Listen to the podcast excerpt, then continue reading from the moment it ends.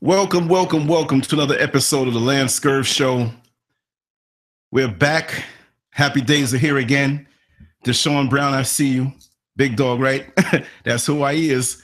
No chills. Um, Rose Brown. And then tonight we have Hallah.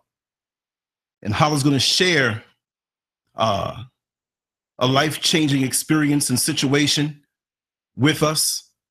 And he's going to bring the truth as always. And we're going to shoot from the hip. No scripts, impromptu, real, from the heart. No fake production. No jockeying the big, my brothers and sisters, for money. Truth doesn't require any money. You understand? We show love to each other in many, many ways. And I just want to say before we bring Brother Hallah on that we're making lots of progress, and that's from the Creator. That's inside of us, and that's the order. And it's time for us to rise and don't let anybody else make you think that it's not time to rise. When your enemy fears his downfall, understand that that's the time for you to get up and start jumping and laughing and celebrating. Many of us are not aware of what's going on in these present days. We only depend on what CNN and headline news and some of us, coons, Fox News, will tell us. Aware of what's really going on on a spiritual level, a level that your oppressor doesn't understand, a frequency that your oppressor can't pick up on his limited radio. See? So he wants you to just to see the world through his limitations. But see us now? Out the box, we come with all of the amenities. We got AC, we got the Bose speaker system, we have airbags all over the place, and we're welded into a cage in our vehicles, so we're protected. But so many of us fear or feel, your fear is right, but so many of us feel that we are nothing without the limited oppressor. Let's believe that he is the source of power when in fact we are. That's why they're kidnapping us and show that I do. If we're nothing, if we're the thugs, if we're the whores, if we're, and some of us live down to that, to their delight, but we are not that. They are that. But if we were really that, why do they work so hard to keep us down? When we go to our jobs and talk about how many women we went to bed with, it's okay. When we talk about how many baby daddies we have, it's okay. Just with a book and talking together in peace about building, they know that for us to build, that they will be destroyed because they get they get their gain from our separation. If you really notice it and look at this thing, if we're together as a people, which many of us are not together, but even a little bit of us that are together, and they don't look at you doing the ratchet stuff because they know they got you. So this is when they say, for those who love Christianity, when the devil got you, he don't got to worry because he has you already. He's trying to come after the righteous. Brother Hallah, man, we had a conversation that I had to say, let's put the brakes on it so, because I want to hear what's going on fresh. But every time you sneeze, there's wisdom. So, you, brother, and I want you just to casually ease on in, which Brother Hallah never comes in casual. He always comes in swinging. Get ready to duck. if you're ignorant, get ready to duck. Brother Harden, I see you. I'm glad you're here. Simply Deep and Ace. And Ace, I apologize again. I've been out here and um, I got to call you. Now, I, am going to put it out there before you talk, uh, Hallah. I'm not looking forward to uh, week. It's funny because they evaluate you, right? And um, I'm not in there all week, right? But I'm to go in wearing all black. I'm to go in speaking real clear I'm to go in exuding the power of the melanin that I have, and they're to say, oh no, scratch him off. We don't want him. He's to free every black and Latino and person of color in here, and he's our enemy. Hell, hey, pray for me. They might try to lock me up. That's him right there. Let's let's he, he dropped a piece of tissue out there. He didn't put it inside the garbage. Lock him up. Will World, how you doing? Come on, Hallah, give it to us, man. Hey man, listen, it's uh it's getting crazier and crazier every day. It is. Every day. Every day it gets crazy. Unfolding reality. No, no. When you hear me say that's me shouting out people in the room, just talk over me. About it. All right. About it. Um, I definitely would have to say uh, peace to everybody out there. Peace to everyone on um, in the chat room. I ain't up there tonight uh, talking crazy as I usually do, but um, I had a life moving experience. January, January went into February. It got really, really crazy. Actually, really in February, but during January and February, anyone that wants to research this, Leon Black can Google about um, a very bad strand of flu Mrs. H. that spread through uh, North Carolina mm-hmm. and South Carolina, but in particularly in South Carolina and North Carolina, mm-hmm. 16 people died from this strand of flu. Hmm. I barely made it. I almost was number 17. I caught this flu, which uh, the doctors have later found out um, was like the worst strain of flu that was out there. I didn't really pay attention to it other than the fact that he told me it was the flu. Okay. Um, but I didn't learn this until 17 days later. Mm-hmm. I went in the hospital on February the um, 11th, and I didn't get up. Actually, I didn't even wake up until February the 27th. Mm. I was in um, basically a coma. Um, I was on life support for 10 days, um, flatline twice, Mm. and I've seen the other side. That's the other part of the conversation. Yeah. So let me just let me just say to people, um, you can't get relaxed. I got relaxed, you know, in the earlier part of the year, in the beginning of the year, and like the end of last year. You know, I was playing Uncle Howard. I was taking care of the kids, Right. and um, that was very stressful. It took me kind of like out of the sphere that I was on before I came back here out here to the east, and um, I started to feel my system get weak. You know, you can feel your body when it's getting run down, Yeah. and I have a greater appreciation, and greater appreciation for single mothers and just for mothers in general. Right. the fact that you know 24 hours a day the kids depended on me i never had no time to rest. So i kind of got out of my regular routine that was keeping me strong. I moved to charlotte once um, their, their father came back so i left. I moved to charlotte in uh, december Right. january i was good i'm going to the gym every day I know. 230 pounds, um, solid. I'm eating good. And just one day, I just started feeling horrible. What I realized later was I got comfortable Mm-hmm. and I stopped looking up in the air when I go outside. I had made it a habit that when I go outside, I look up. Just looking for them chemtrails. I'm looking for the airplanes and spraying things in the atmosphere. Right. not paying attention. I don't know where I caught it at. I could have caught it at the gym. I could have caught it in the store. All I know is it took them three days to even find out Hmm. that I even had the flu. They didn't even know what was wrong with me. Um, when they did, they had to. Um, I was on quarantine for like seven days, but within that seven days, I um, that's when I ended up on life support. I Mm. ended up going to this coma, but I flatlined. I knew that I was. I mean, you make this clear to people so you understand, so y'all can stop believing in these uh, stories about walking to the white light or uh, you going to heaven when you die because nobody died and went to heaven and came back and said that they was there and it exists.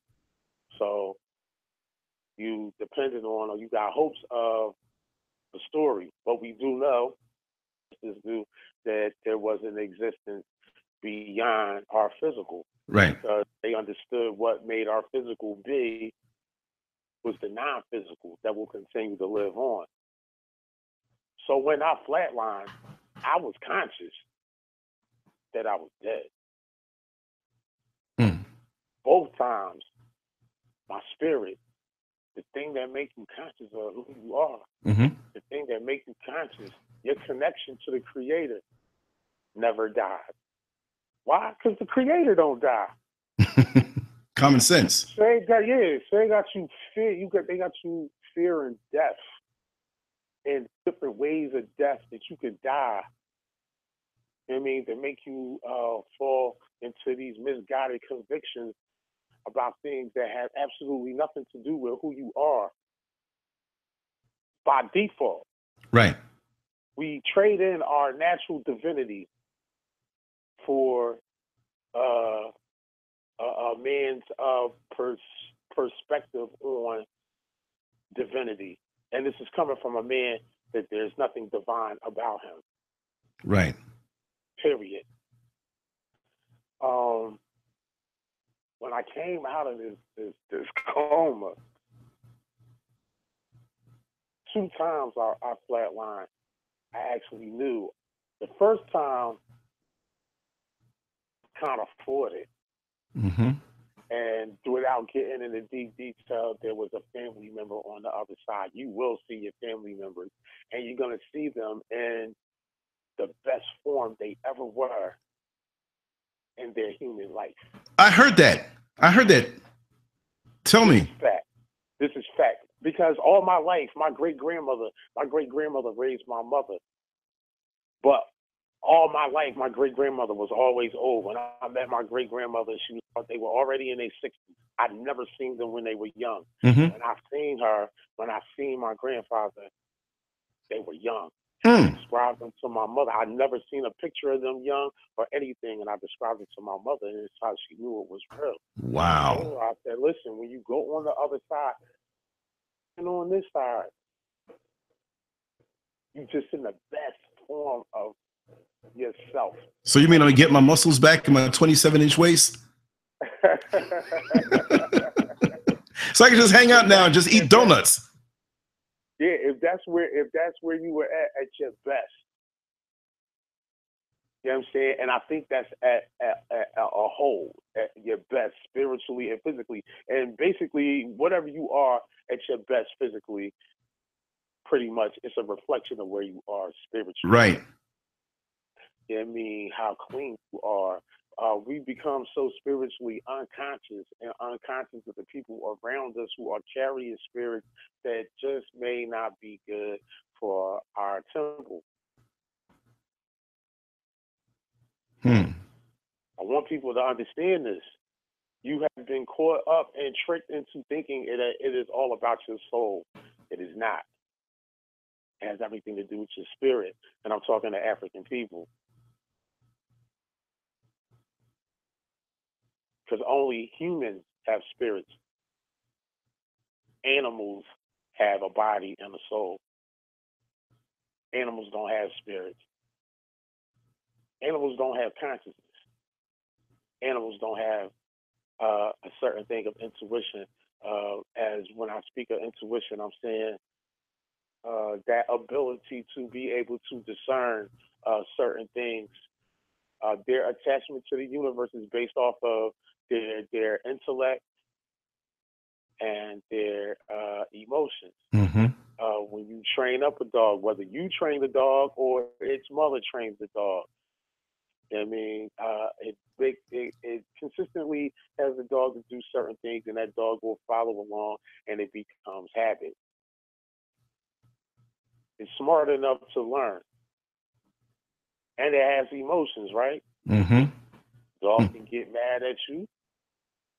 You know what I mean, uh, Bite the heck out of you. bite you. You know what I'm saying? But after he bites you, he go sit down like nothing ever happened, right? That's right. Because he don't got no conscience. Sound like some people we know, they just shoot you dead in the street. Yeah. and act like nothing never happened. let, let, let me just say that um if you on Periscope, I just uploaded my side of things on Periscope. And um, for those who are going to be watching on Periscope, you can come on over to YouTube on the Lance Scurv channel and check out both sides of the conversation. We have Brother Hallah speaking about his recent experience, and I'm all ears. And if you're not there, you're missing it. Lance Scurv on YouTube. I'm only fishing Periscope to bring you all over here. So um, I'm not, not ignoring you. But every now and then I'll make that announcement. You're right, Joseph Harden. Cancel it. But anyway, go ahead, Hallah. Yeah, so to get back on subject, because I got a little far off. So when I woke up, realized something. Mm-hmm. I was there, but I wasn't there. I was there, but I was gone. I had been gone. I mean, I wasn't there. Like my family had took pictures of me. Like my children came to see me. When I woke up, nobody was there, but my mother and my girlfriend Mm-hmm. came to see me. Relatives that came to see me said, "No, um, I was on life. I was on life support. I was in a coma. Mm-hmm. wasn't here." Um, when I woke up and realized the time that I had missed, and I tried to remember certain things, what I remembered was what was on the other side not the dreams that I had while I was under the medication. I remember when I was when I crossed over, when I flatlined, because I never felt them reviving me. Hmm. I wasn't there. Your spirit continues to live on. You conscious of your mind, like you conscious of your mind right now. Mm-hmm. I was conscious of my mind. Hmm. I was conscious that, and I had to accept it. Like it ain't nothing I can do about it. This is what it is. Right. So I say to this to the people, stop being scared of what's gonna happen when your physical die. You're still gonna be around.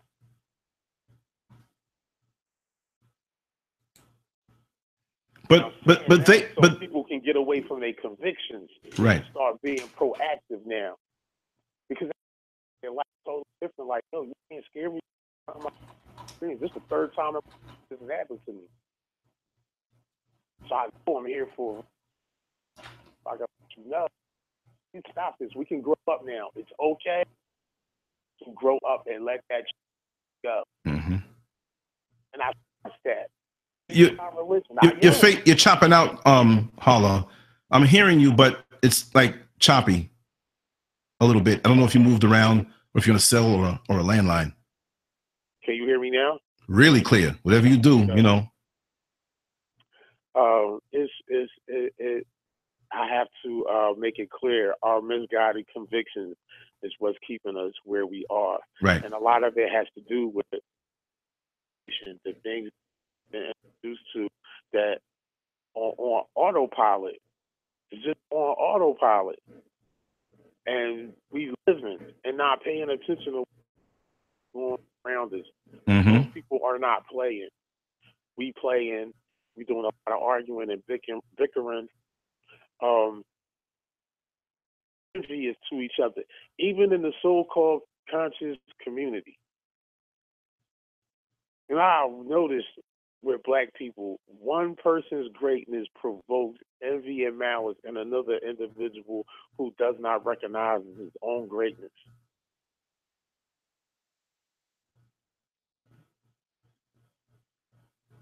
That's bad. Mm-hmm. That's very bad. It makes a lot of people not even want to be proactive just because of the backlash that they would get from their own people who are mad at them because they don't even recognize their own ability to be the same way within themselves. Hmm. We don't got time to keep doing that. We have to grow up. We have to grow up. To understand and know that you will never die should make you even more proactive. It should make you more vigilant. Mm-hmm. should wipe that fear away and be like, "Yo, let's let's go then." exactly. Since I know I can't never really die anyway, let's go then. It's, that changes everything. Does it? Does it? It changes a lot. You know, a lot of people that walk in fear. Right, but remember, remember, they they will die, but they want you to think you're going to die. They will die. That's why they so big on fucking with you about your soul. It ain't about your soul. God ain't never say nothing about your soul. That's some other trickery. It was already the the the the the, the one of the small truths in the Bible was about creator in spirit, spirit. Notice I said spirit. Right. And in truth. Not your soul, spirit and truth. I don't know what that other nonsense is about. Like I said, it's a whole lot of things in the Bible that just are not credible. Are not credible. And as a matter of fact, I just told someone, even if we said, even if we found out that that book was true, and and and these characters in the book was true, to do with us.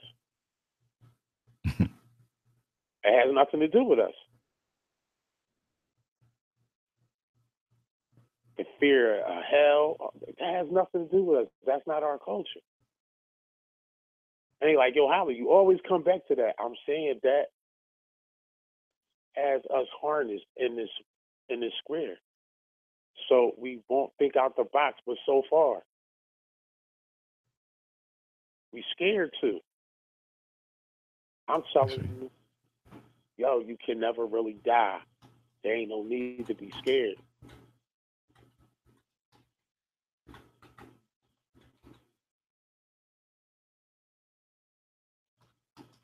Time to stop being scared. We gotta grow up. Be proactive.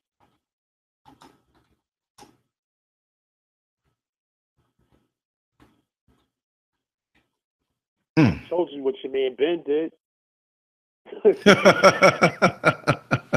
yeah, yeah. Break that down for us again, man. That's that's crazy. I didn't hear. You know, I've been I've been running so much, man. And that's why I want to. And, and this is my point about right people not understand about spirituality. That's that goes that that's attached to you, your brain, like your own chopping up, Hallah. You're chopping. Yeah, yeah. Hold on, hold on. Yeah. You can hear me now, right? Oh man, you're like all up in the equipment. For real. Your spirituality, your spiritual life, your spiritual walk. It ain't got nothing to do with no religiosity. And it does not have anything to do with see uh, how you uh, your your how how much or how many times you worship God, the Creator. You know, I, I had to explain to someone. Um, people keep talking about uh, God. You got oh God. God is all knowing. And you acknowledge and recognize as a God, and God already all knowing. Who? What, what are we looking for? What you searching for? Or what are you waiting for? You waiting for the bush to burn to tell you to do something to be proactive. At the concept, at the at the inception of thought, was God talking to you because your spirit is your connection to the Creator that is that is within you. These other things, being involved in this other culture, taking on other people's guise of religions and spiritual uh, uh, principles or however they live, knowing that it's anti who you are is what's messing us up. Think right. We won't be right. We won't take the right stance and draw a line. So this black man who obviously is not really tapped into his spirituality, he's scared. So you get on, on TV in public and say that people, in particular black people, have the wrong mind state or perception about their poverty. Right. We looking at it in the wrong way. Like we ain't got the right attitude about being poor. Right. The attitude about being profiled or killed like dogs in the street. Nah, nah, don't worry about the fact you got killed. You got the wrong attitude about it. Fuck you mean? What do you mean? What is my attitude supposed to be? The fact that I know I have a complete system working against me. How am I supposed to take that? What do you mean my attitude is wrong? I'm thinking about that wrong. He said poverty was a state of mind. Meaning that you starving or you can't get a job or you living in that shithole because you can't afford nothing else and, the, and your generations before that couldn't either. That is just a figmentation of your imagination. See, when niggas say shit like that, it's because he is spiritually rotten. Rotten. Wow. Spiritually rotten. It's like wood, and when the wood rot, it can't support shit, right? this, this is what our people got a whole lot of a bunch of rotten ass wood. All leaders, but they not leading shit but themselves to a check and leaving the people behind.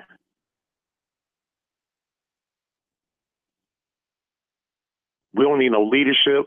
We don't need no conscious community. We don't need no churches, no nothing. We need everybody as a whole to grow up. We got to leave that old shit alone. I know you love it, you like it. It just gets you happy as shit when you think about going to church on a Sunday. It gets you, it gets you hyped when you go to the masjid on Friday. Observe the Sabbath on Saturday. None of these things got anything to do with us. And this is why it doesn't work for us. We got to grow up and let it go. It got us through slavery to a certain extent. It got us through Jim Crow, through the civil rights movement. Yo, it's 2017. Walking around in the third grade with this shit.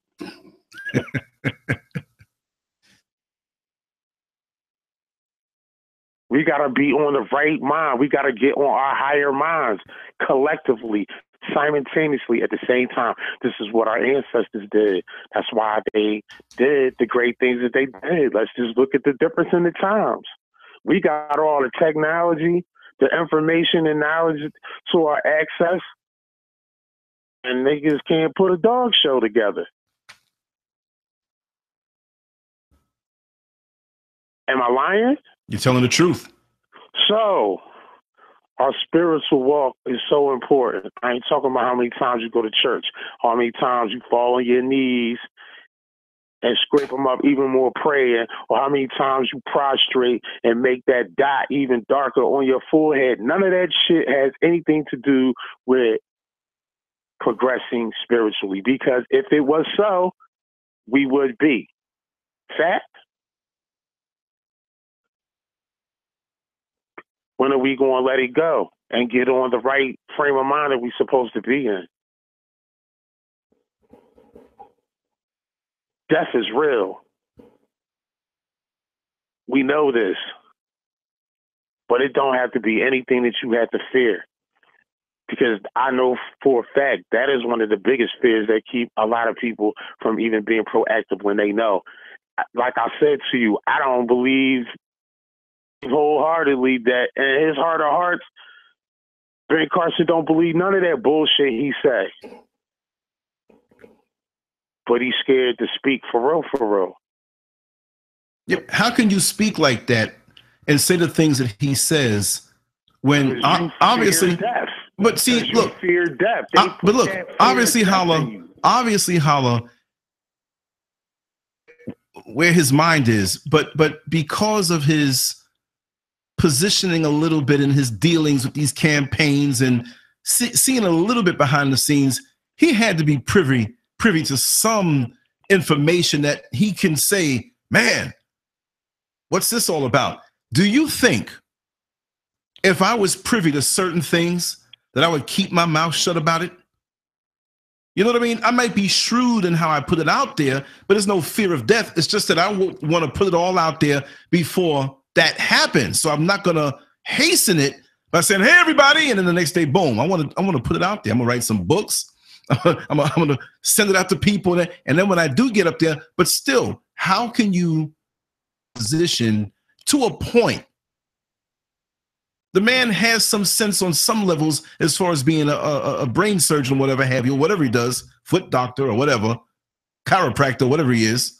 Um, so how can you be so stupid on the other side? unless going, that's what I was going to say next. If, Tell us if if he did not know and he is really sincerely ignorant, he's probably no different than uh, what's what's what's the white girl name who uh who says she identified with black people, clearly a Caucasian. Right. You know who I'm talking about, right? I can't think of the sis name. I know somebody in the chat room know who I'm talking about. Say it again. Uh, uh, uh, white girl, white lady who uh, frauded like she was a sister. Oh, Rachel Dolezal. Even, yeah, yeah, yeah, yeah, yeah. That clown. So uh, you dig? Um, Blackness for her is a fashion statement. Many of those yeah. who perpetuate and they want to get down and act what they think is black. Yo, yo, yo, man, what's up, so and so? You know, and the white girls who who who want to run with the black men because they're mad at their daddies and they want to piss them off. And it's a fad. Let's try some black cock. So let's try some BBC.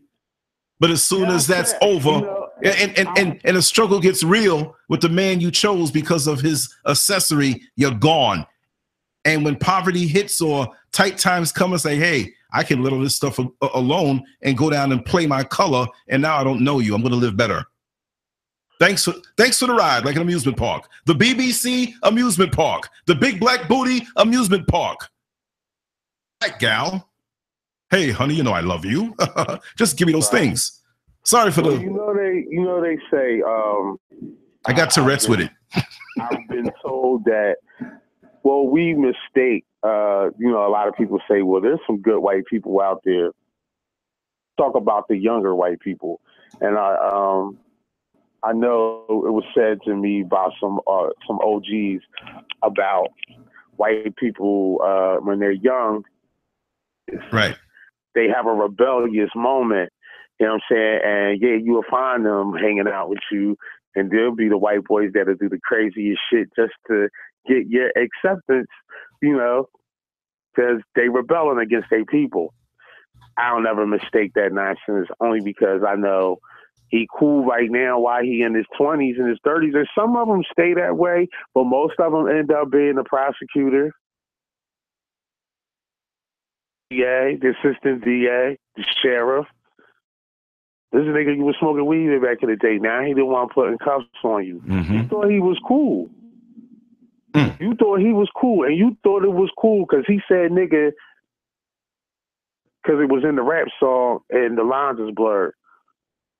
And you bump into this white boy 10 years later, yo, and he pulling you over. you know what I mean? Or you come up in court and you find out this motherfucker is the DA, and yeah.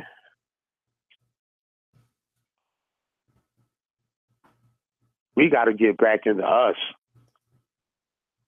We don't even know who we are. You know, just a lot of us is walking around sincerely ignorant. So if he don't know, if he really is that stupid, that's even worse. Right. That's that's dangerous to even for him to even be anyone considered to be a um a, a leader or a so-called beacon of light for for for black people. Nah, that's not cool. But it's our fault.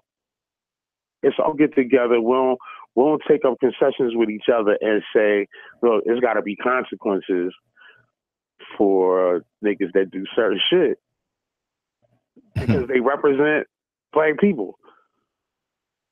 Period. I seen an interview with Tony Rock. He said it the best. He was like, "Yo, whether you like this shit or not, when you out in the public eye, you represent black people all black people, period. Mm-hmm. It's unfortunate that it's that way, but it is. So when you cooning, Yeah, you taking us back with that shit. you on TV wilding the fuck out. Yes, you are taking us back with that bullshit. I'm cooning, and I hope you like cooning too. I'm cooning, I'm cooning, I'm cooning, I'm cooning, I'm cooning, I'm cooning. I want to coon with you. I want that job. Please give me that job. Please let me in your subdivision. I'll deny my blackness. I'll change the way I talk. And I'll laugh at your jokes when they ain't funny. Uh, uh, uh, uh, oh. Anyway, I'm having fits. I didn't take my medication today. Go ahead, Hallah. Yeah, that's what they do. That's what they do. Recorded. We had somebody come on and enjoy, join us. I see Lee. That's what they do. All right. Yeah. Go ahead. Go ahead, Hallah. I, um, and we say I, I I just encourage people to, you know, tap into to your your higher self tap into your your, your spirit, your, your, spirit, the the thing that give you a conscience. You know, the thing that even after you did the things that you've done, I mean, or you might have hurt the people that you did. That very element, that that thing in you that give you remorse. You know what I'm saying? That make you conscious of what you did wrong and say, yo, I can't be that way no more. That's your spirit. It ain't got mm-hmm. nothing to do with your soul. I mean, your soul is the seat of your emotions, your intellect, your will, your volition. You know I mean? Mm-hmm. It is your soul is important. It is important what you put inside your head. Because what you putting in your head it's also affecting your spirit. That's when I right. said when that man is spiritually rotten, he's rotten, and it's because of all the things that he's allowing in him the things that he's being involved in, the people that he rubbing elbows with, that shit is jumping off on them. Right. And it's jumping off on him. We got to get back to being mindful of that. You want to know why, you know, you seeing black people get involved in all kinds of weirdo shit. yeah, for real. Been doing. It's because, go find out who the fuck they around. On him. That's right. Like seriously, it's serious. We got we some weird black folks out here now. For real. Yes. Yes. We gotta start eradicating these things out of our community. You know I mean, to protect our children. I can't make a grown person do anything. I can't make him change his walk. I can plant the seed and I can keep it moving, but for the babies, for them to understand, and we need to protect them from these things that have absolutely nothing to do with our culture. That's right. But if we don't draw the line, and first and foremost, if we don't even know what our culture is, and that's part of the problem. But you know what, Hallah? You know what, Hallah? It seems like we're the only ones that take our young and, and, and we treat them like that biscuit, swab it in the gravy of somebody mm-hmm. else's culture. We just we shove it on them like to to to to to, to absorb their decadence is is a yeah. plus for us. It it elevates us and uplifts us when we see them in a decadence and we take it and and we master it and we run with it. Like that's doing something for us when they're laughing at us because we're so far out of ourselves. It's like right. if if if you get if they say to take soiled doo-doo filled underwear and put it over your head as the next fashion statement, you best believe we'll be out there doing it Mm-hmm. and doing it with more stuff in it and, and sashaying down in that mental sickness. When we embrace their mental sicknesses, their sicknesses and their decadence, we feel as though we've made it. Why is that? But see, you don't see the Asian kids pushed. They maintain their culture. They may become Americanized to a point, but they don't lose who they are. And they're not brought up in that. And they always show respect to that. And some of us, when we come up, we don't show respect to our elders and the ones who deserve it, not just because you got to a certain age, but anything of, of elevation, of a high vibration, we reject it. We want to run and tear it down and turn to our slave master and say, See, I'm doing a good job for you, master. What you say Joe Massa makes? Go ahead, man. I'm sorry. We are because um, spiritually being brought up and nursed by the same evil culture that you know makes our our oppressor who we are. Did you just hear what I said? Mm-hmm. We are being breastfed with, with the milk and, and honey of the culture of your oppressor. When you when when when you doing that now, you are completely going against your DNA. Mm-hmm. you know what I'm saying? Your genealogy, your genome code, everything that your ancestors established before you. This all becomes annihilated, and they know this. They didn't do what they did to us just because yo they was mean and they was freestyling. The motherfuckers was not freestyle. Let's just get this shit straight. I, I, was I was speaking to my mother and she like you know my mother is a minister. We covered this, right? So she's starting to uh, her mind is starting to open. She's starting to ask questions. You know what I mean? And that's good. Every conversation we have, it gets deeper and deeper. So she was like, wait a minute, you mean to tell me this is really calculated? Yeah, where y'all been? Yes, this shit is calculated to a motherfucker. Mm-hmm. Mm-hmm. I said, what y'all need to understand is what y'all think is prophecies is really long term planning. Niggas been talking that apocalyptic bullshit forever. And the earth is still here.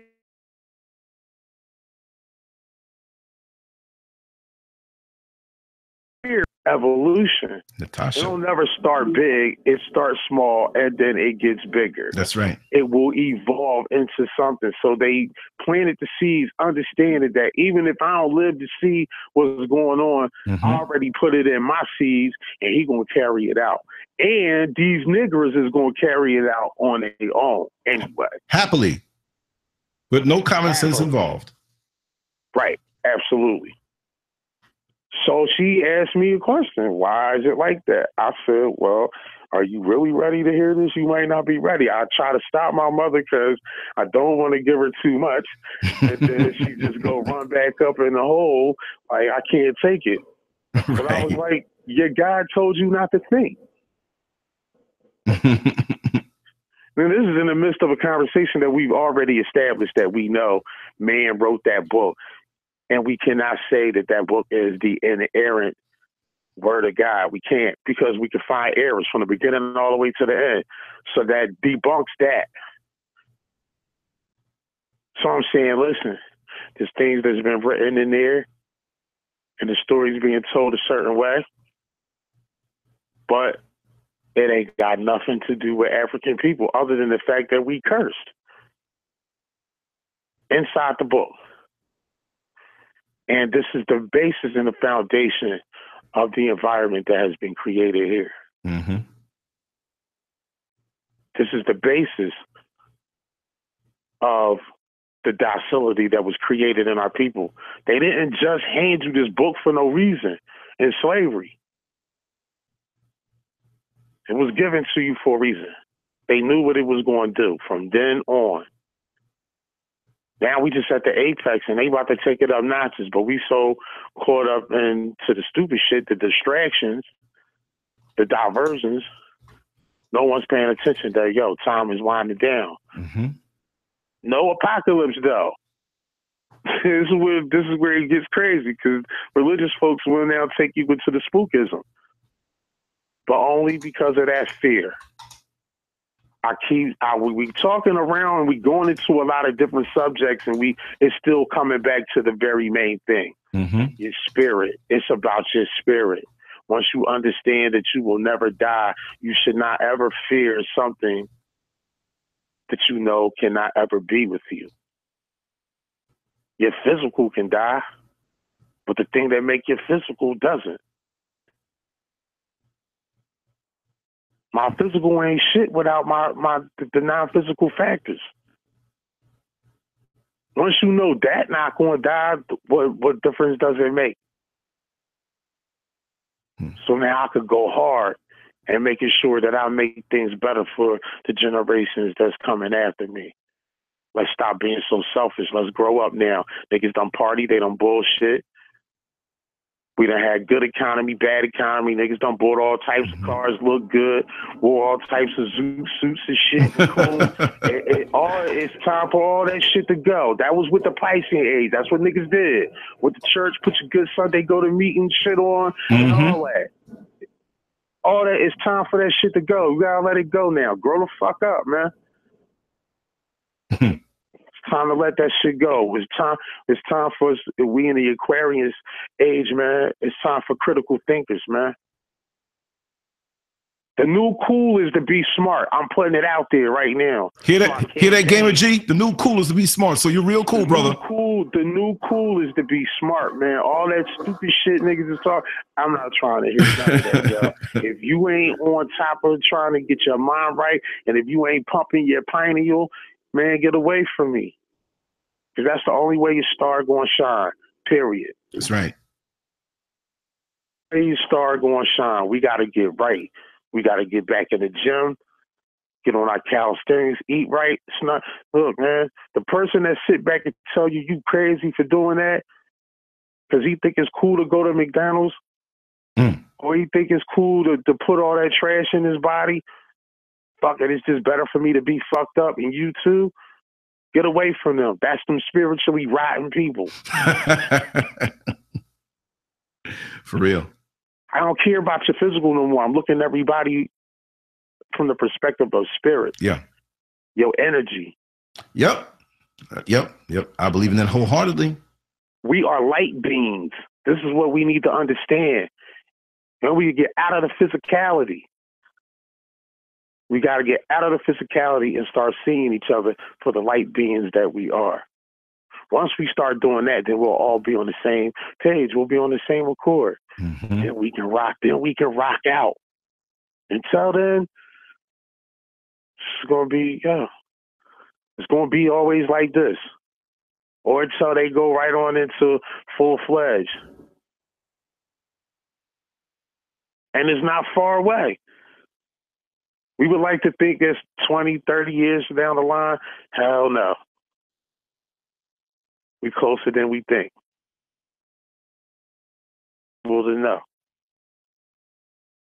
Snap out that shit. You know. Be honest with yourself and and and and, and, and the deepest depths of your heart. You know. You've been following something that has not been effective for you. And is not effective for our people. Time to let it go. Get back to where we really supposed to be. Take back our divinity. Nothing African was born in sin. That is nonsense. So we got to start with all them curses, all the things that have been talked over us that affect your spirit. And when it affects your spirit, it affects your thinking. And it affects your volition and your emotions. That's why you see church folk get up and get mad, act like they want to fight you over some shit. They have no idea what the fuck they into. Ready to go to war with you because they think they defending Jesus. That's bad. That is bad. Like that is fucking terrible.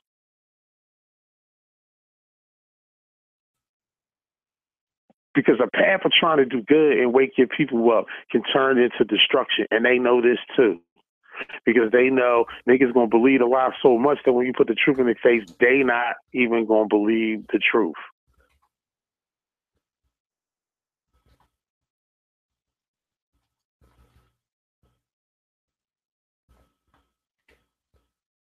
It's about spirit, people. Spirit. So don't get mad at these niggas in the industry that's selling their soul. I, I just caught a glimpse of um local politicians here in Orlando, and um half of the pastors on the screen behind me. oh, wow. anyway, some of my coworkers too, but um, you'll you'll see. Anyway, he he's helped me out tremendously, and um, every time we get a chance to hang out. Your brilliance amazes me. Very smart brother. And and for those ladies out there who say that um, there are not many out here, well, he's one. And I sign off. I, I wish I had as much sense as his age. You know, um, I wasn't as bright at that age. I mean, he's not 20 years old either, you know, but I'm just saying that every bit counts. And so we have to give up uh, the props. I keep seeing coworkers, man, walking down like I'm at work, man, on the screen. Anyway, um, take the ego out of it and um give credit where credit is due and boost each other up because we have enough outside of our neighborhoods, communities, places where we frequent that are there to tear us down in front of us, obviously, and also on a subconscious level, seeping in where we don't see it, like termites behind the walls chewing your house up, and you feel secure. And when the wind blows, uh, the whole house falls down on you. They're eating away of our real strength.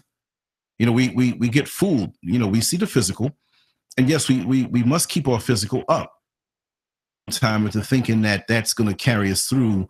And we also have to have a balance of spiritual strength, also, and and the mental fortitude to have that real knowledge. To have, you know, I was at a re- restaurant recently, and I don't go to too many of those, you know, with Mrs. Scurv.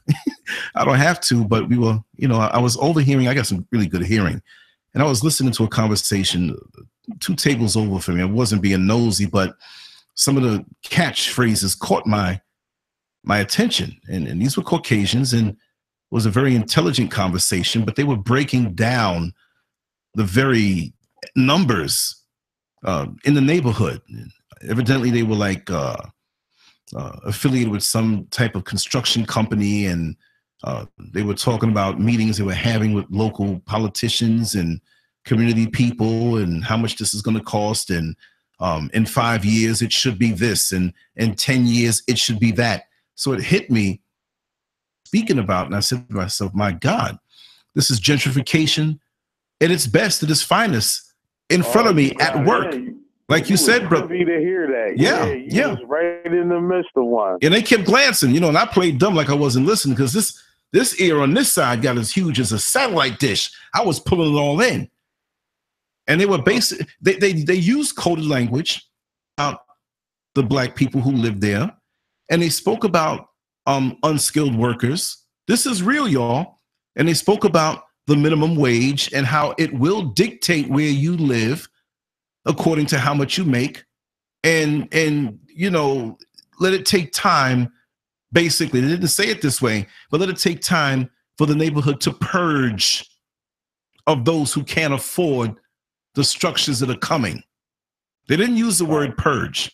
That's me saying it. But you know we hear stuff like this and and people walk by and they were pleasant they smiled and they walked past me and looked back and they smiled at me and you know, I was like, okay, mm-hmm. it's not a real smile. You know, right? While you plan, but then again, on the flip side, like you said earlier, Hallah, everybody can't be saved, and so many of us just don't want to know. And if we did understand and, and band together, or even if some of us didn't band together, you got your feet up under you. You run like the Dickens to get yourself into a better position because they're not looking out for us. We're on our own and we don't know it. You know, like in corporate. America, when you have that person who may have achieved a measure of success and they look like you and I and they begin to talk in a foolish way and they say yes with their nose up in the air, they'll say, Yes, this is my building. Yes, our company has been very successful in the last several decades and our trajectory has gone uh, uh, uh, to monumental heights, and we hope to make several billion dollars within the next year or so, and so and so, not knowing that there's a pink slip waiting for them after they make that speech. That's plantation talk. Yeah, boss. Uh, uh, we we We's yard is looking good today, boss. And you know, we we We's company. Uh, yeah, that's that boss talk. Yes, Yes, and see that, that, that hopping Bob talk. exactly. And so now, now, an hour later, after getting that pink slip, you're heading home wondering how the heck you're going to afford that Benz that you have, how you're going to mm-hmm. afford that uh, expensive condo or home that you have. And now you're slapped down. The world looks different now yeah, because you you felt so good being they get a glimpse. They get a glimpse in that chapter of the book. Uh, nigga, you still a nigga. Right. they might not read the whole chapter, but it, that pink slip takes right to that chapter. Like, yeah, you are still a nigga. I right. hope you know. Right. Yeah. Well, well, well. Look at what happened, uh, Nicole. You, you bring it up. Thank you, Nicole. I wrote an article about that on lancescurv.com about um Nation and mm-hmm. and and why now Tiger Woods had his uh his seizure because when he had the cuffs on him and they had to fill out the paper and, and figure out what box he was going to check. White? Are you going to check black? Are you going to check Asian? Are you going to leave black out of it? Are you going to make a new box and write your own thing in? You know, I mean, anybody can get arrested for DUI, but it's just so funny that, and I don't hate on anybody, but when those cuffs went on you, how did you feel? You know, yeah, may, right. maybe you felt that, you know, before that happened, that this couldn't happen to me.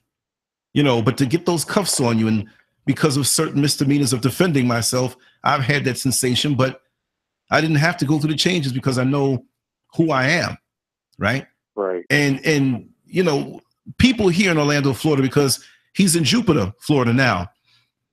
But he lived about maybe 18 minutes away, 15, 20 minutes away over in uh, Isleworth and Windermere. I know that subdivision, and um, it's it's it's funny how people have direct accounts of their dealings with him. And we'll get back on subject. I just wanted to say this because um, I was going to do a separate video on it, but it just wasn't enough angles me to hit with. Shaq lives in Windermere, not too far from here and people see him. All every everybody has a Shaq story. Man, I was in Walmart one night and he came through. I was at the gym one night and he came through. He he he big as he is, right? Um, right. But Tiger Woods is at the movies or he's at the supermarket and you know he's not mobbed by fans and isolated with bodyguards the way people think. He he goes about his life too.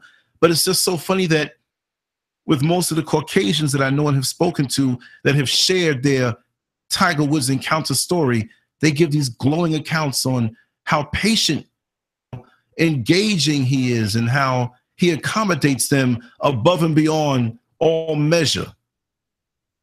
But for those that well, he, look like you and I, trust me, right. it's not good. There's a young lady who worked uh, many years ago at Point Orlando at the movie theater. People who live in Orlando will know. And um, I used to work there before I was in corrections when I first moved down. I was doing security. And she was on a break and she told me about how he just didn't seem like he wanted to get in the line where the black people were. And there were black folks all over the place. And he was just so cut and dried. There were other people who brought stories to me that were closer to him, not close, but closer to him in that inner circle of business. And um, it was neutral or lukewarm. So he's very selective. But I mean, you know, how do you get like that when you have a black daddy? You know, his mother may be Asian, yes, but he's the one who planted the seed. Or maybe he was never exposed to those type of people. Like, you know, I think wasn't his father, if I'm not mistaken, his father was in the military. Oh uh, yeah, I could be yeah. wrong, but yeah. I think his father was in the military. Well, I, be, me being a military bred too, you tend the, the moving around and being in that uh, that closed in world of uh, the military. Right. Understood. Society, and you're going to be around more white people. You know, um, that's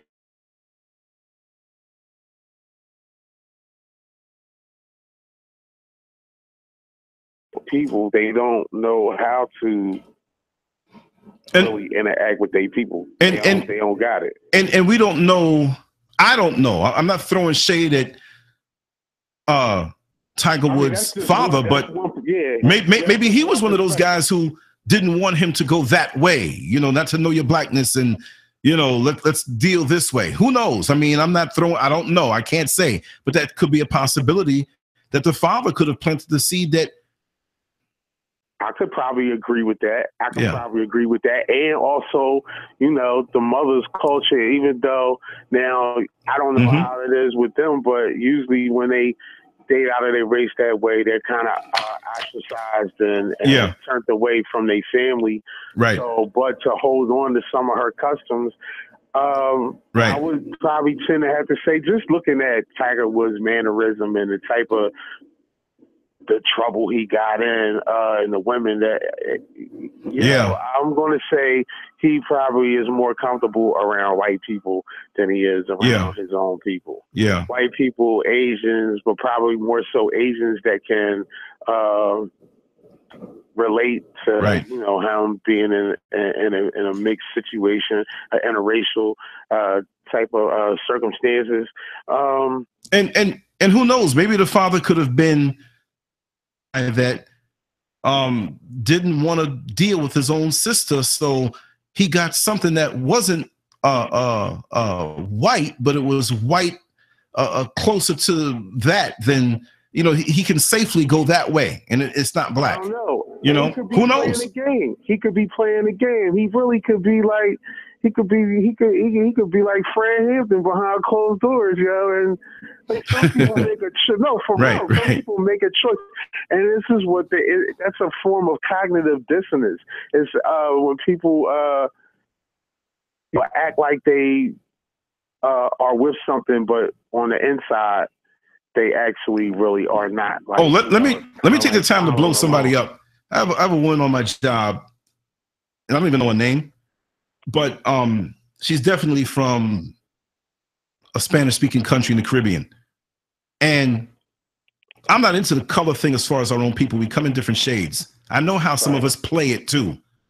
They, they you know, they play certain things, but is hands down, undisputed, a black woman, right? We know how we've been sprinkled all over. She's black. She's as black as this microphone, right? Mm. And she refuses to even speak to any Black American. Hmm. Now, she might tolerate you if you speak Spanish and you come from her country. She may say something in passing, but no, no, no, no, no. I mean, and she, she, she is not even like I'm just not talking to you. I hate you. And you walk past and you know, you greet or you may nod your head and, you know, good afternoon. And you say, wait a second, did she just walk past me? Well, maybe she was d- distracted. And you do it two or three time, more times and look you dead in the eye and just, okay, no problem. There are many like that, but I'm just saying that there's so many of us that are screwed up with highly melanated skin, regardless as to where they dropped you off or whose conqueror's name that you wear that you're going to throw off on somebody, you know, who looks like you because you hate yourself so much. You hate to see it in me because you really hate to see it in you. And even when last week came and a bus came in that I was supposed to relieve the driver, and I have usual drivers, but uh, this particular driver evidently called in or called out of work because I see the driver that I'm relieving. I say, Oh my God, that's that woman. Now we're supposed to tell the next shift if we're being relieved or, you know, hey, the bus has a problem with this or this isn't working or watch out for this particular person. Don't pick them up. We can't say that, but we can say it. But they give us the conditions on what's going on. And so I said to myself, this is going to be very interesting. So because of the past slights, I got on the bus and stood there. And she said something under her breath in, in Spanish and just ran off the bus. Didn't tell me a daggone thing. I said, Whoa, whoa. It's, it's just 2017, y'all. And like uh, Sister Nicole said, um, I'm not going to scroll up, but if they're dead weight, you have to drop them. Right now is not the time of convincing. It's like, let's take the story of Noah's Ark, right? Let's just take that whole thing. I know how you feel about it, Hallah, but you know, yeah, they, they, they, had to be a metaphor. Right. Funny before you even go right there. It's a metaphor. Right. I, you know, No, but yeah, some good out of it. Right, but but let me just say that you know I could imagine Noah telling some fine example of you know a certain species of animal saying, "Come on, you're big and strong. You're going to represent. Come on," and that animal say, "Uh uh uh uh uh." uh. I could imagine at one point Noah saying, "You know what? No, you you got to come. You don't know what to do," and trying to pull the animal, trying to bite him. I'm not going. And then when that animal realized when the storms came and he was up to his neck in water and couldn't swim, like I should have went with Noah. So you know what? Don't convince anybody to get on your ark of truth. Let them stay where they are. 2017, man. I'm, I'm, I'm rocking some old civil rights footage behind me, looking back at the 50s. That's the 50s, man.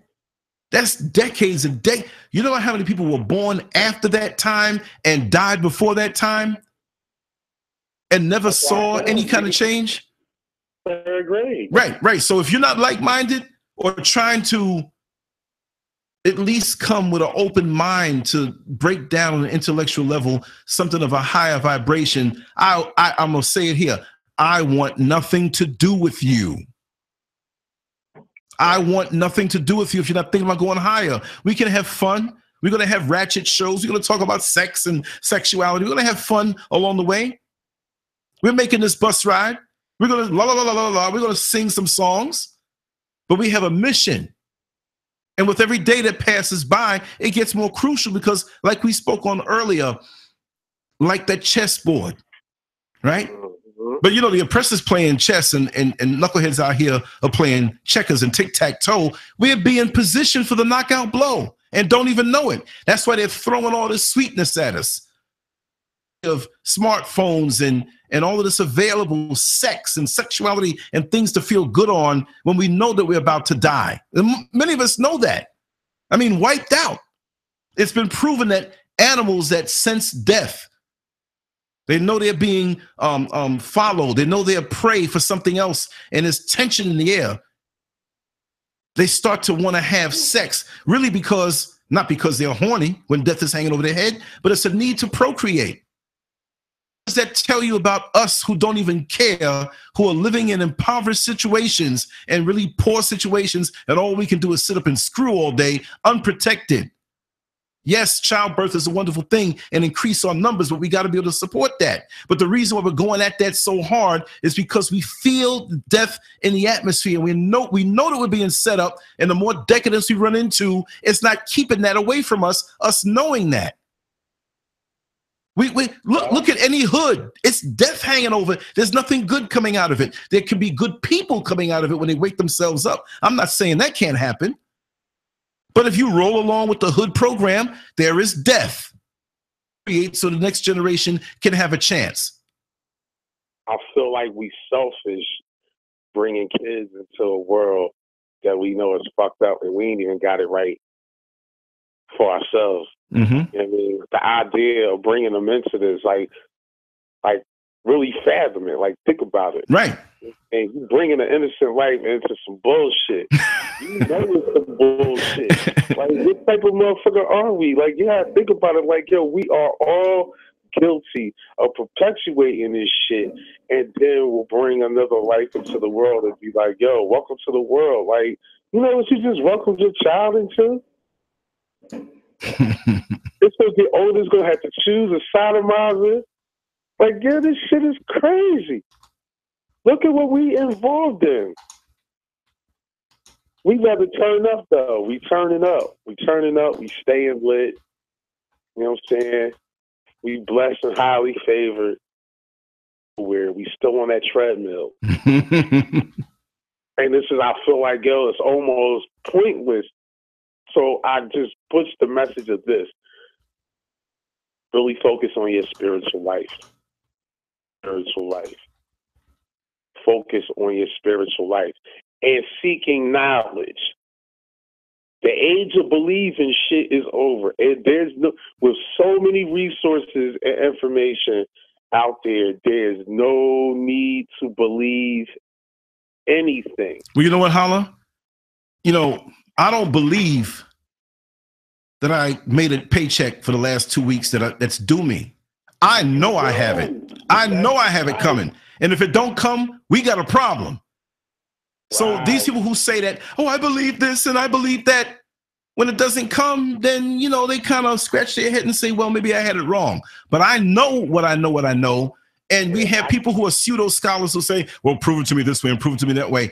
It, it's inside of you, yes. And when you open up your mind, you can look and you can see. But the thing is, there's so many filters out here, man. There's so many filters out here clouding us over our mind. You know, I'm bi, I'm gay, I'm educated and you're dumb. I'm from the Caribbean and you're from America, you're smart. I am Nigerian and you American people do not you American people do not understand what's going So all of us are all mixed up with these filters. And, we, and we'll never, it's like a putting a, a, a, a round peg in a square, no, a round, a square peg in a round hole. You can't have a square hole, right? Maybe they can. That's why I said what I said earlier about I don't argue with people about the truth no more. The truth needs no argument at all. The truth never needs argument. So I don't have to get all uh, over boisterous and get loud.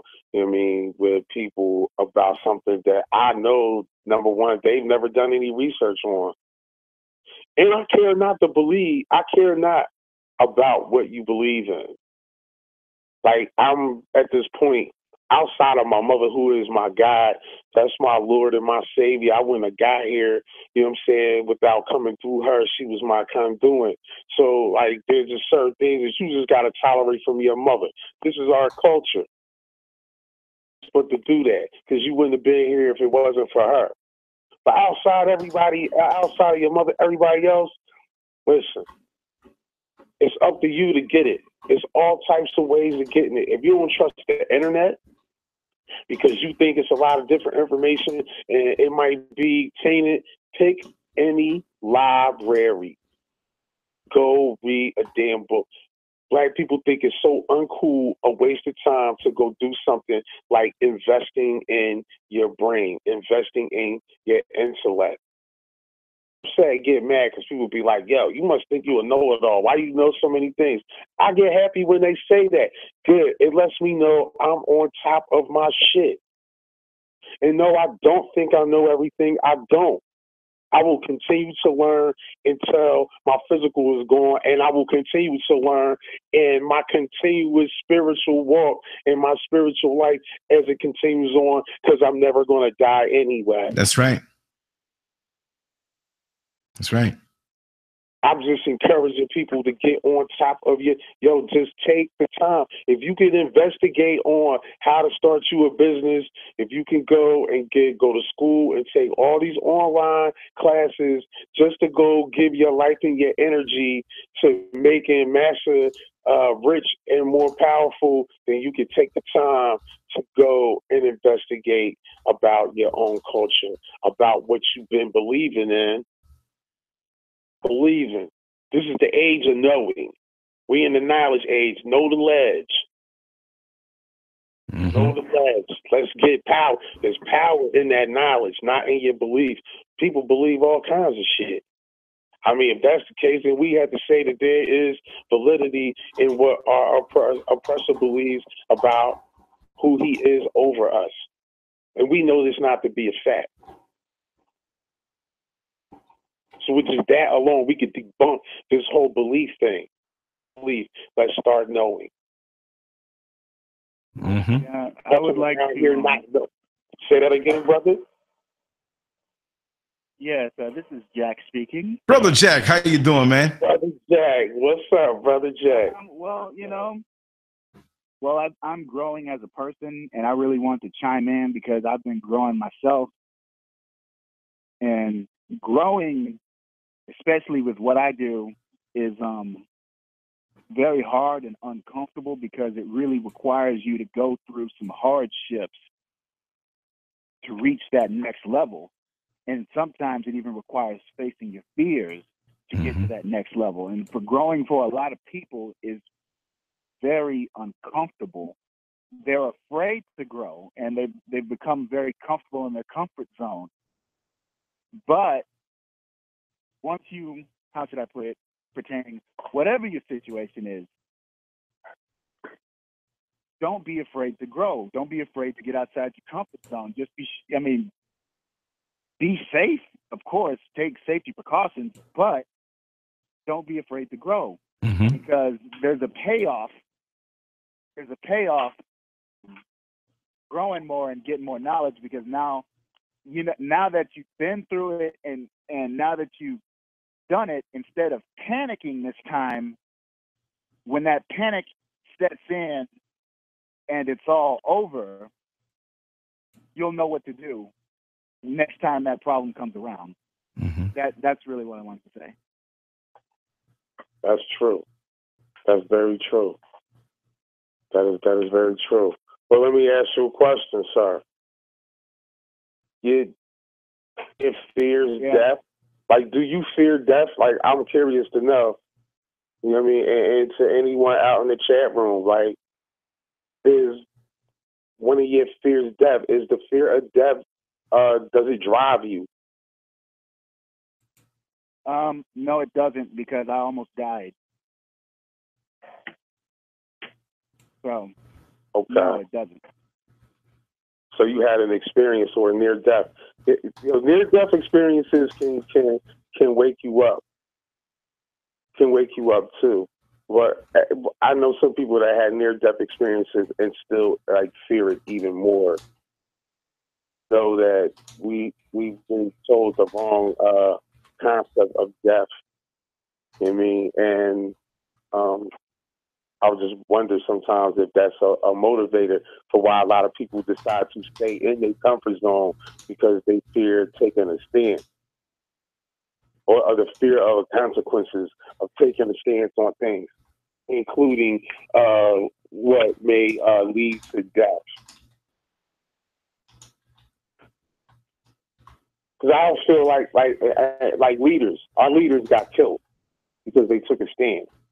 So I think uh, it, it put fear in a lot of people to not take a stance or not even want to be a leader. But I don't think we need leaders. I think it will stop being a uh, isolated assassination if it would just come to our people as a whole taking that stand instead of just one person.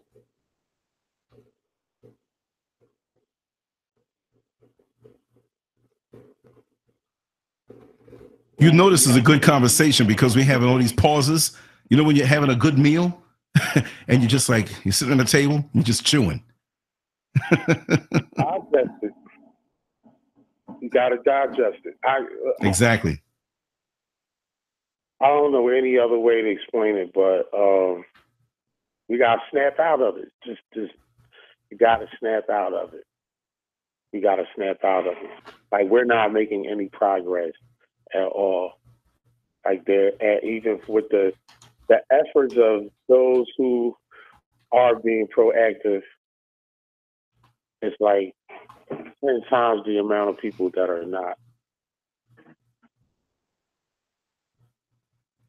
So, so, so I was listening to a Dr. Boyce Watkins video earlier today, and Dr. Boyce Watkins said that essentially what we have is let's say that we can get up to 20% of black people being productive. Okay, well, those 20% of black people, when they are productive, you have 80% of black people who still just want to be trash, who still just want to be down in the gutter who don't want to get better. And they see you trying to make a change. They see you trying to be an entrepreneur trying to start a business. And what do they do is they nitpick and they shoot you down Let them. and so Let them. what you have Let them, Jack. No, let me just say this. Let them because they'll never receive the blessing of positive energy. And they're so toxic and it, and it's so they're so submerged in in in, the, in a decadence that this is what's going to come out of them. What do you expect to come out of them? You know, when you eat corn all day, what do you expect to see when you turn around before you flush? Because at least you doing what you do is an example to those who are riding the fence and say, you know what? I know I'm negative, but daggone it, it might it, sure sure looks good to live that way.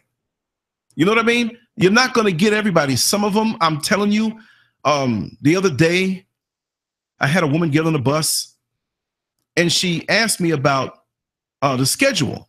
I never saw her before, but she seemed to come off a bit odd to me, you know, because when she asked me the question and I started to answer, she kept talking and she had some type of venom or anger in her soul. And so I tried to deal with her and it ended up being where she wanted to argue. And I realized that she had so much of this venom in her. And I know, and I'm not saying I'm the beacon of light and all this stuff, but I'm relaxed. I go through my 10 hours with ease. I cut through it. I'm laughing. I'm snacking on my fruit. I'm thinking about what I'm going to do when I come home, my projects for the weekend. And people can see that because I live with hope, because that's the way I live to have hope. And when you're living hopeless, you can see that, you know, the ones who have hope, they don't take it the right way. Some of them take it like, oh, look at you, you showing off. Mm-hmm. example and in essence if they were to reach out and say hey what are you doing? Can i get down with you? If you want to lend positive energy to what i'm doing it helps me and it brings you up and we become synergistic not just two people but it's like we're 19 or 20 but when you're on the other side it's really hard to understand the negative mind. I don't get down like that.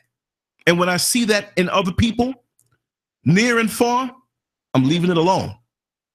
When, when you're truly that way, because we have a lot of people who are masquerading as positive people and they have that cloak of positivity over them. You see it through their words or you hear their words, but you don't feel it, but they're just trying to get next to you in position. And you know, in boxing, you got to be in position to land that knockout blow when they're really negative. So, you know what? Let them, because at least they're telling you who they are and they're letting you know who to avoid. You know? Yeah, that's those spiritually rotten people that I was talking about, and they get upset because you recognize the greatness in you and they don't in them own selves. Exactly. So the only way to react to it is the opposite. Mm-hmm. Mm-hmm. And that negativity yeah. will aid you. It'll age you faster than a, a, a pint of vodka every morning. True. it will. True. It will age you. This is true. But that was by design also. Understanding. I, I think if we really grasp a hold of the social engineering that took place, especially um, from slavery on, like, yo, they did the whammy to us. Like, we so deep, so far in um, just in the misguided convictions, this is what you keep running up against. This is what you're going to bound up against. It's mm-hmm. almost, it will make you think that the situation is hopeless because even when you decide to take a stride, there will always be someone that look just like you off at the path and try to knock you off of that because he don't see the ability within himself to do the same thing. Right. Right. Even if it's the woman laying next to you. Mm-hmm. And a lot of times it's usually the woman laying next to you hmm. first, starting closer, even close to hmm. your family.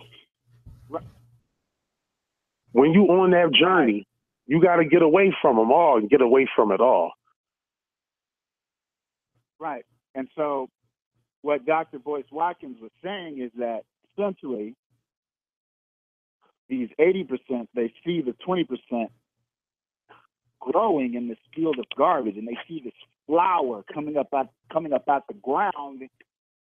And when they see the flower, they all want to kill it. Hmm. And he says, and he says, what he says, he says, what you have to understand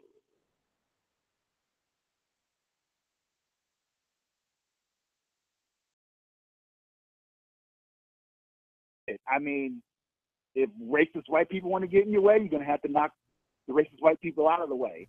If the coons get in your way, you're going to have to knock the coons out. Right. Right. Do you know why they want to chop the flower down? it's because they don't recognize that the flower is good for them. If you never had that knowledge to know what it is, it's like, all right, we grew up thinking that dandelions are weeds, right? Dandelions is good for you, bro. Go right out in your yard and pick them. You can cook them as a tea and That's drink right. that, and it is good for your body. That's But right. Your whole life, you've been told that that was a damn weed. Out your yard, the weed though. weed, sir. I just explained it to you. No, it is something that was given to us from the Creator, from the earth, that is used uh, as an anti antioxidant. It's good for your blood pressure. It helps with diabetes. The That's right. dandelion. That's right. Yes. But you've been told it was a weed. Just like you was told that Egypt was evil. So every time you see someone pop up in a culture, go, this is the way to go. Yeah, niggas want to kill it. Why? Because they've been told that it is evil. They've been told that it is a weed when it is really what they need. That's it. It's the psych game. It's the psychological game. All Man, you're rhyming more than Muhammad Ali. social engineering. It's a psychological game. It all, even though they do physical things, they put certain things into motion. War starts in the mind first. it starts in the mind first. That's right. They can get your mind, they got you. They got you. I love my mind. Right. I love your mind, and I love Jack's mind. And we, we put our minds together. And brothers and sisters here, sisters and brothers here in the chat room, and even some of the haters who are watching, and some of the people who are on our side who can't get in the chat room or call, they're good people too. But um, I'm not gonna I'm not gonna give up my mind to somebody who doesn't deserve it. Meaning that let's break it down on a on a more carnal level. Uh, we have women who sometimes will give their virtue up to a man who doesn't deserve it and who has never earned it. You have to prove yourself before you get the goodies. You understand? Right. And getting the goodies should not be the prime motivation. Because Right. the goodies is, is, the, is, the, is the dessert with the woman. Her mind and her essence and her warmth and her love. That's the meal. The goodies is Mhm. a little sensation afterward, and it's nice. But let's get the real thing going on. And for those men who are out here who think they can lay the pipe all night, it's a mind to that woman. So, Right. so my mind, I'm not going to sit here and argue with a fool. There are people who get within my proximity every day when I'm in public, and they know what I do when I come home. They know what I'm about. They're the biggest fans, but they try to speak with each other and speak on a topic to get a rise out of me, and they're talking loud and passionate, and they're peeking at me. And I'm just la la la la la looking off into space or checking my phone on imaginary conversation. you know what I mean? You're not going to pull me into that because because we have momentum. If if you have a day that you can not talk, not engage, I'm not saying turn into a hermit. No, you have to talk. Some some positive thoughts. Don't eat as much. Bare minimum on food when you do put good food in you. Come out of yourself. Come out of all the cravings. And and and, and fine tune yourself. Like when the piano tuner comes in to tune the piano up. Or when you get your car tuned up, it feels so good it's running right, like it's brand new, just from the tune up. Tune yourself up. You can't tune yourself up with people whose thoughts are pulling you down, get you into their battles. They'll tell you that this one called you this name and this one said this about you. And so, well, let them say it. Am I that? No, I know I'm not that. Don't pull me into these unnecessary battles. I'm not going to get caught up in that. It's too late in the game. And people say, well, why do you say your age all the time? Because I'm focusing on where my blip is on this radar screen. And yes, I do not fear death. My mother didn't, my father didn't. So I don't know how to fear it. But I want to be here to complete my mission. This is the perfect, a perfectly made creation that that is already taken care of. That little baby who looks up at their parents and they don't know anything about mortgage. They don't know anything about heat. They know something about shopping because they're trying to throw something into the cart extra. But they know mommy and daddy got it. Well, the system is made perfect that way. And when you think about it, why are you scared when so many people, more and more, are on the other side or that next level that you know? that you love. They're there waiting for you. I mean, I don't know if they're waiting, but they're there. And, and I don't believe that the creator of this universe would make someone so near and dear to us as far as the people who are really connected to us and take them away like that. I don't believe that. But but the way it's taught to us from the oppressor, he wants us to think that, like, oh my God, I'm not going to see this person anymore. They're dead, so and so. Yes, I miss my father. I miss my mother. I woke up three, four mornings ago crying, crying hard. I miss my mother. I miss my father. I wake up sometime crying hard on a human level. I can't wait to see mommy and daddy again. To share with them that I didn't let them down on this level. You see what I mean? So it's a continuum, and those who come after us and those who are before us. It's like a relay race, but we have the baton right now. And while we're running the race, we may not know the rewards that come from running the good race, race all the way.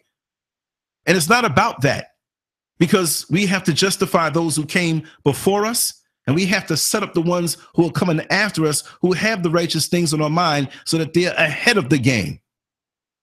And cultures do, except us, depending on I'm not saying all of us depend on food stamps. The majority of those of us who are on food stamps and Section 8 and getting welfare are black. No, it's mostly the other and white farmers.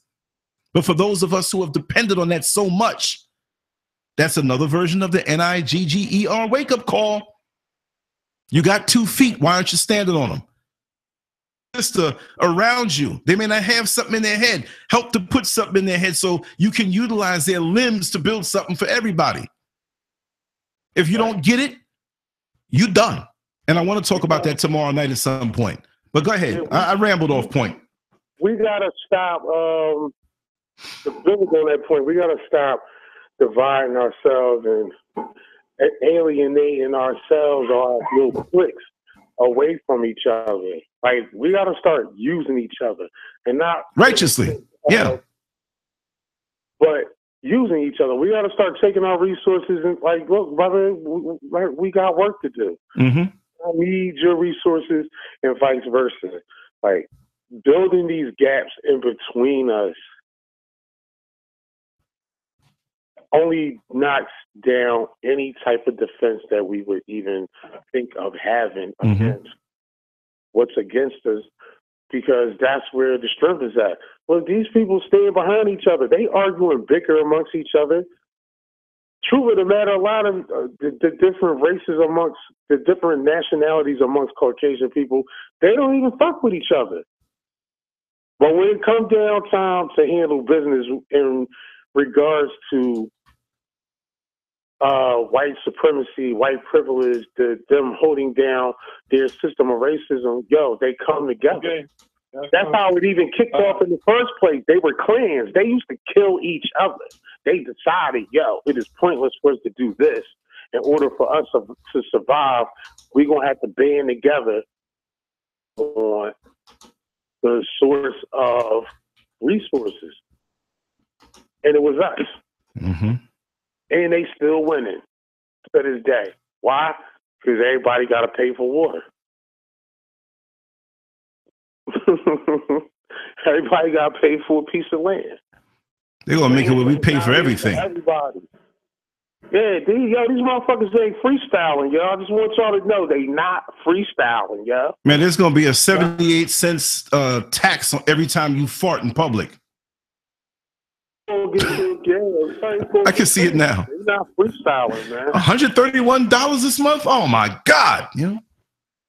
We losing the rap battle, yo. For real. Better than that. We are losing the rap battle, yo. They bars is up. we, we, gotta get our shit together. They bars is up right now. Yeah. And they backing up everything they saying. That's right. What we gonna do? I can't do it by myself. I have people tag me, yo, so what's your solution? It wouldn't even matter if I could give you a solution. Twist is, is you going to join in with me because I can't do it by myself. Right. Ain't no superheroes. Let's keep this shit all the way real. It ain't going to be no superheroes. Only a Subway and Wawa. Yeah. Let's keep it all the way funky. Firehouse. yes, man. We need each other. Right. We gotta stop playing. We need each other. I ain't saying that on the hallmark moment. I'm saying it like, yo, it's vital for your life, for your survival. We need each other. hmm You do. If we, don't- if we don't get together, man, look, Let me just say, Hallah, um, let's give it 15 more minutes, and I promise that we will be back tomorrow evening at some time. I want to blast it out when we do. Um, I want to focus on the whole Donald Trump uh, uh, slashing of uh, public assistance and and how it affects us and our mindset and everything. But It's just getting good, and I want this to be one of the long ones. But I'm gonna have to, yeah, that's why I reached out because I really wanted to talk about them sisters. yeah, I hit you up tomorrow, absolutely, because yeah, that was the other thing, like sisters. Them no good niggas. You're gonna need them no good niggas in a minute, y'all. Take note. I said it today. Whatever today's date is, 2017. No good niggas, man. Because a lot of y'all ain't gonna kill nothing nor let nothing die. Y'all been too dependent upon your white daddy, and he's about to start cutting niggas loose. oh, Going down. Trust me when I'm telling you. Stay woke. Get woke. That's all I can say. I ain't even got much else to say. J Man, Math, wait, I said it. Get into your spirit. So, so brother Hollis. So brother Yes, Hollis, sir. So when you say they've been too dependent on white daddy, are you referring to welfare black women, or are you referring to corporate America, All the way across the board, good brother. Uh, uh, upper middle class? Yes, all the way across the board. Our women, at the point of civil rights, after the civil rights movement, took up concessions with the oppressor. It was all by design. It was very calculated. They understood one the circumstances was the women and the children. The women and the children are going to have to be able to survive. But this is what we need to do. We need to divide the home up because they recognize that, yo, that was the last time we were the strongest as a black family unit. Issues, yes, there were issues going on. Yeah, there was domestic violence going on. But even in the midst of these things going on in the black family, black men and black women put their differences aside because of the bigger cause. When it was all over and the smoke was clear and the hype was over, the bill got passed. All right, now we can't go out here and bully foot these niggas no more. Now we gonna take it to the next phase. hmm we going to divide the home up. We divide this home up, we destroy the community. What we going to do? Well, we going to give his women jobs. She going to get sucked in by this feminist movement. Why? Because our women is fighting for her rights. So the white lady made a deal with the devil. Now, with her feminist movement, drew black women in. They all fist in the air about the woman. The black woman going home, her home divided, and the white woman is going home to her husband. Never people. The white man that was giving her a job was the same white man that was telling her husband, "Fuck out of here." she misunderstood social engineering. Hence came that I could do bad by myself. It drew a wedge. And now they have depended upon this and they have a pseudo independence. They think they are independent. They think that they are where they are because of their faith in God and their uh, college degrees and their connections with sororities or whatever lies they tied to. No, you traded in your queenship to be a pawn. And you don't even know it. This is a fact. However, now the chickens are gonna come home to roost. You don't need it no more. You don't need her as much as Hmm. you mean. Wow. 100% truth, brother. You don't need her no 100% truth. And they're gonna start at the bottom and just go right on up and to start cutting them off. To start cutting them off. So, yeah, I say to you sisters, whatever walk of life you in, if you're not pursuing to find out about who you really are, you know what I'm saying, what your real divinity is, um, yeah, you're gonna be out here lost too. You gonna you you yeah, it's gonna get tough. But brother Hallah. Yes, sir. Brother Hallah, man. Are, are they really going to admit to it? Because you know, black women won't admit to anything. I know. no, no, they're not going to. We probably won't see it in our lifetime, beloved. I promise you, we probably won't. It's a lot of healing. And we're not we're not talking about our sisters here on the line. We're talking about those who are in denial and who are lost like that. Well, yeah, just want to clarify. Absolutely. I'm just right. saying. Uh, I think mm-hmm. what has to happen is one thing of accountability with black women was purposely removed. It was purposely removed. If you understand a lot of, of the black women plight, she feels warranted towards black men. Not to say that she got a right to feel the way that she feel, and that some of her points are are correct. They are. Mm-hmm. Black men are fucked up. We know this. We've been known this. That has been the thing. That has been the campaign. The problem here is is that they have never been told that they have been wrong and that what they did was an atrocity and is a big contributor to why the black family is tore up. They just as much as the problem as we are. But when you've never been told this and held accountable, you don't think there's anything wrong with what you're doing. And even if it's pointed out and they recognize it, justified by, well, if the black man had had his shit together, I wouldn't be this way either. Which is cool. She want to say that, but then that debunks that whole strong, independent black woman. You can't be strong if you saying the reason why you weak is because of me. That's a sign of weakness. Because the truth of the matter is, she really do need us. But she mad. But she don't even really know why she really mad. She doesn't understand that it has everything to do with social engineering. I feel the energy rising, Hallah. We gotta, we gotta, we, we gotta really get in. I'm not scared of any topic, and I know we're getting kind of, we're getting kind of enthused. Rose Brown, I know you got your, your sword ready. Um, we're not speaking, and I'm not scared. I'm not simping out, you know. But it's it's no one here in this chat room right now. We're not speaking on, you know, Hallah's not speaking on that type of woman because you you all don't fit that description. But I do want to go in on that on both sides as when we continue on that whole Donald Trump public assistance, you know, cutoff, because th- that fits. That fits like a lock and key. That subject with that, because that's going to set off so much in our community. And like Gamer G said earlier, it's so funny. It's funny what he said when that happens that there's going to be so many uh, ads in the back on back page for strippers and whatever. Not that our sisters can only do that, but that that's funny. That's just straight funny. Um, nobody here. Rose Brown, you are right.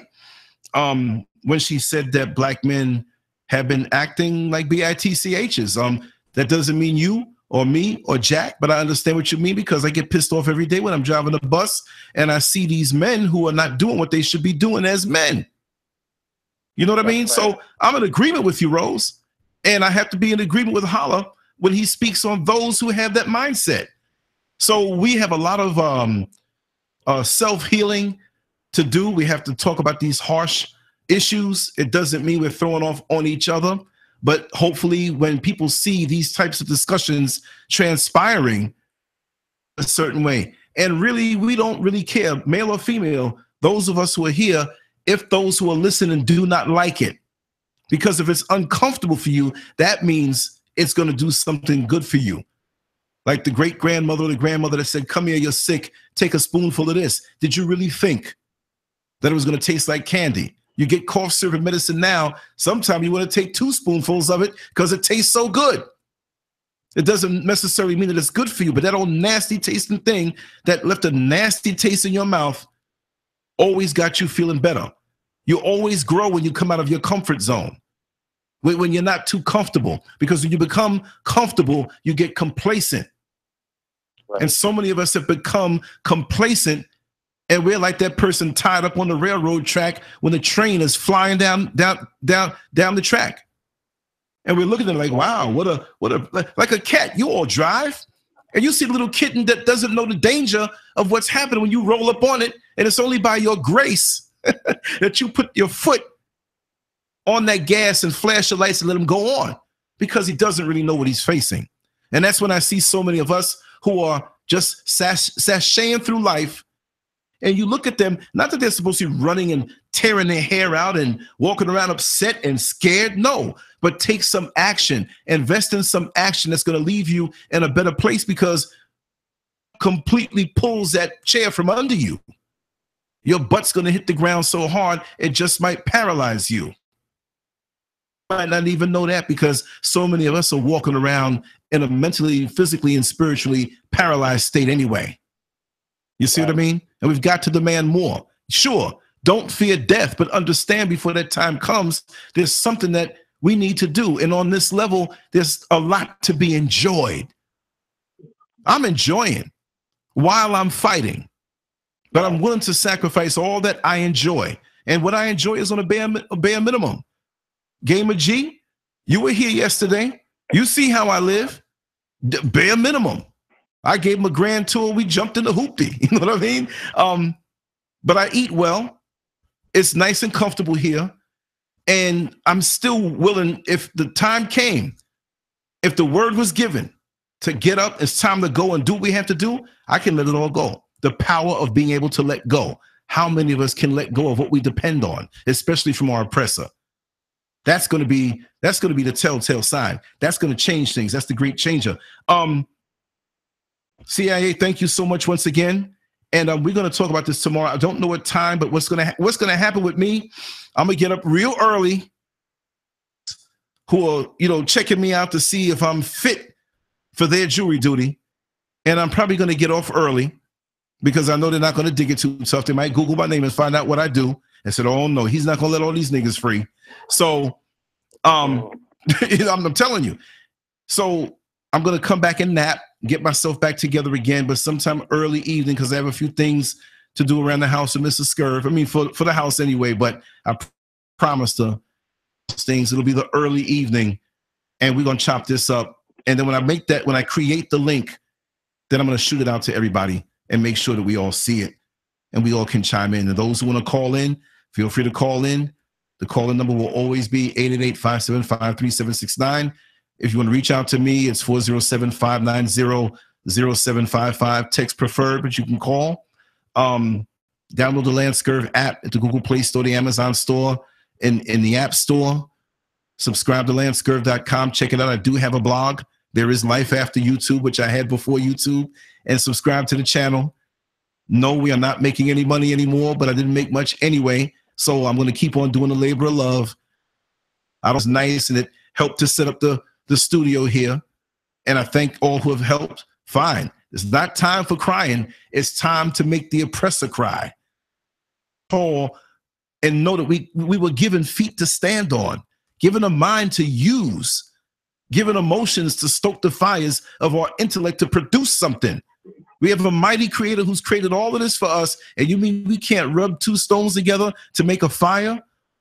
or take some wood and some concrete and build a structure. We get free food. We food. Donald Trump ain't got nothing to do with it. United States government has nothing to do with it. Go out in nature and see all the mango. Go out in my backyard and see blueberries, pineapples, mangoes, plums, watermelons growing, all kind of vegetables, all kind of uh, uh, uh, uh aloe vera to put on your skin. Free. You just need the seeds. This is why they don't want to give us fruits with seeds. They want us dependent on them. Back to nature, land, the old order. This this order now that we depend on, it's about to crash. It's about to go. And you know what? I'm glad because I don't want to uh, uh, uh, uh, be under some man who wants to be a God beside God. Him. The Creator will deal with you direct. He put us on this wonderful earth, you know, good climate, You know, the seasons change, the stuff grows, but we got to cultivate. And we're not doing that with each other because we're going straight to the oppressor who doesn't like us and doesn't want us to have any kind of unity. And you know what I stand for. Go back, go back. All the years of stuff I've been drawing, writing, talking about, and the way I've been. Barry Biz, thanks to that comment on the video. These folks just don't know. This is not overnight. This is not a YouTube manifestation to sound a certain way. No, this is the way I am. I joke, I tell dirty jokes.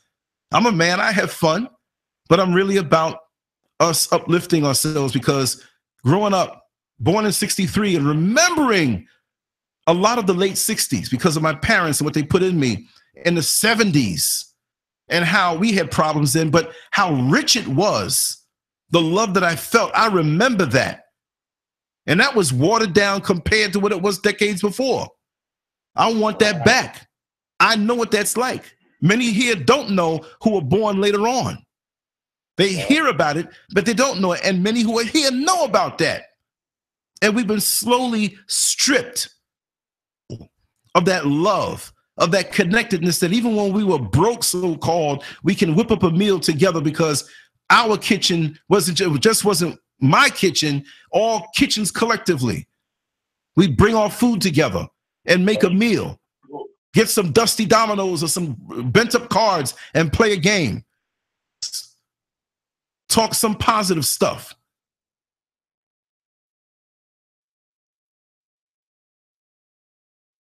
lost that and I missed that. And we got to bring that back. Anyway, Brother Hallah, I'm not going to be the one to wrap it up. It's eight minutes to midnight here on the East Coast of the United States. So give us two minutes, and a Jack, if you want to uh, uh, uh, tie it in, and whoever it is in Washington who's who's watching right now, just give me three minutes, wrap it up, and then we'll we'll sign off. I don't even need two minutes. It's like this. I told you, you it's about your spirit. Yeah. Really get into your spirit and strengthen your spirit. I ain't talking about church and on your knees doing a bunch of praying. I told my mother this yesterday. I said, You say that we're created in God's image, right? And she said, Yeah. I said, If that's the case, God probably thinks that we are the most worrisome people ever. Cause we always begging for shit. We always begging and fucking begging and fucking begging.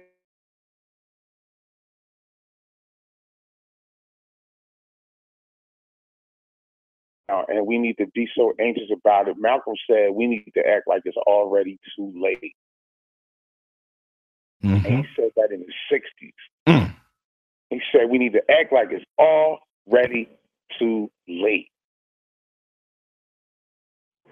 Because we light years behind. We got to grow up and let these things go and get proactive, get into the know. Yeah. Don't matter what you believe. You can believe all kinds of things. But when you know that you know, I hear them used to say that at church all the time. It's funny how they say that right. about something that they believe. But I'm gonna take it and I'm gonna apply it to what it really is about.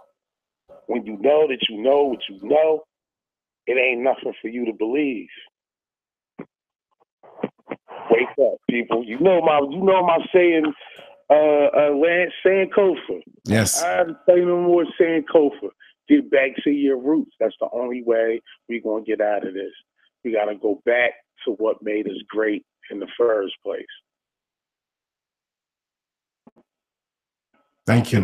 Well, yes. So, Thank you for the opportunity, sir. Thank you. Thank you. Have anything to say, Jack, on the wrap up? All right. So, with that said, I would like to say to everybody listening, don't forget to apply for your U.S. passport, get out and see the world, travel. You're going to need a copy of your birth certificate, I believe, if you're going to get your passport. But You're going to need a copy of your birth certificate and um, maybe a couple hundred dollars, I don't know. But, you know, the application fee. And uh, get out and see the world, you know? See Brazil, see Africa, see Asia, see what they're doing in Japan, see what they're doing in Thailand, see what they're doing in the Philippines. You know, there's a lot more going on than what's going on here. And uh, I think you'll be surprised by what you learn out there. That's all. Thank you. Thank you all for being here. I hate to cut it short. I have to go early in the morning into enemy territory. and um, I have my drawing pad. Me with the phone, but they can't stop me from sketching. So I'll be sketching away until they call my name to see if they'll um allow me to set a few of my brothers and sisters free. Which after viewing this t- uh, uh, uh, uh, show, they're like, uh uh turn him away at the door. I loved it. Thank you. And we're going to address that tomorrow night with Donald Trump and the slashing of public assistance and the effect on the black community. The title won't be that long, but you'll know it when you see it. I'm going to blast it out when I make it. Um, but it's going to be early evening, and we're going to go in intensely. Hallah, Jack, and everybody who's here. I want you all to come back, and I'll make sure that we have a wonderful, um, thought-provoking conversation. And um, it's been enlightening to me. And I thank you all for your support on all levels. It keeps me fired up and it keeps me feeling younger and younger and younger. And I'm just enjoying this. What a wonderful hobby to have. Thank you all. You all have a good night. Peace.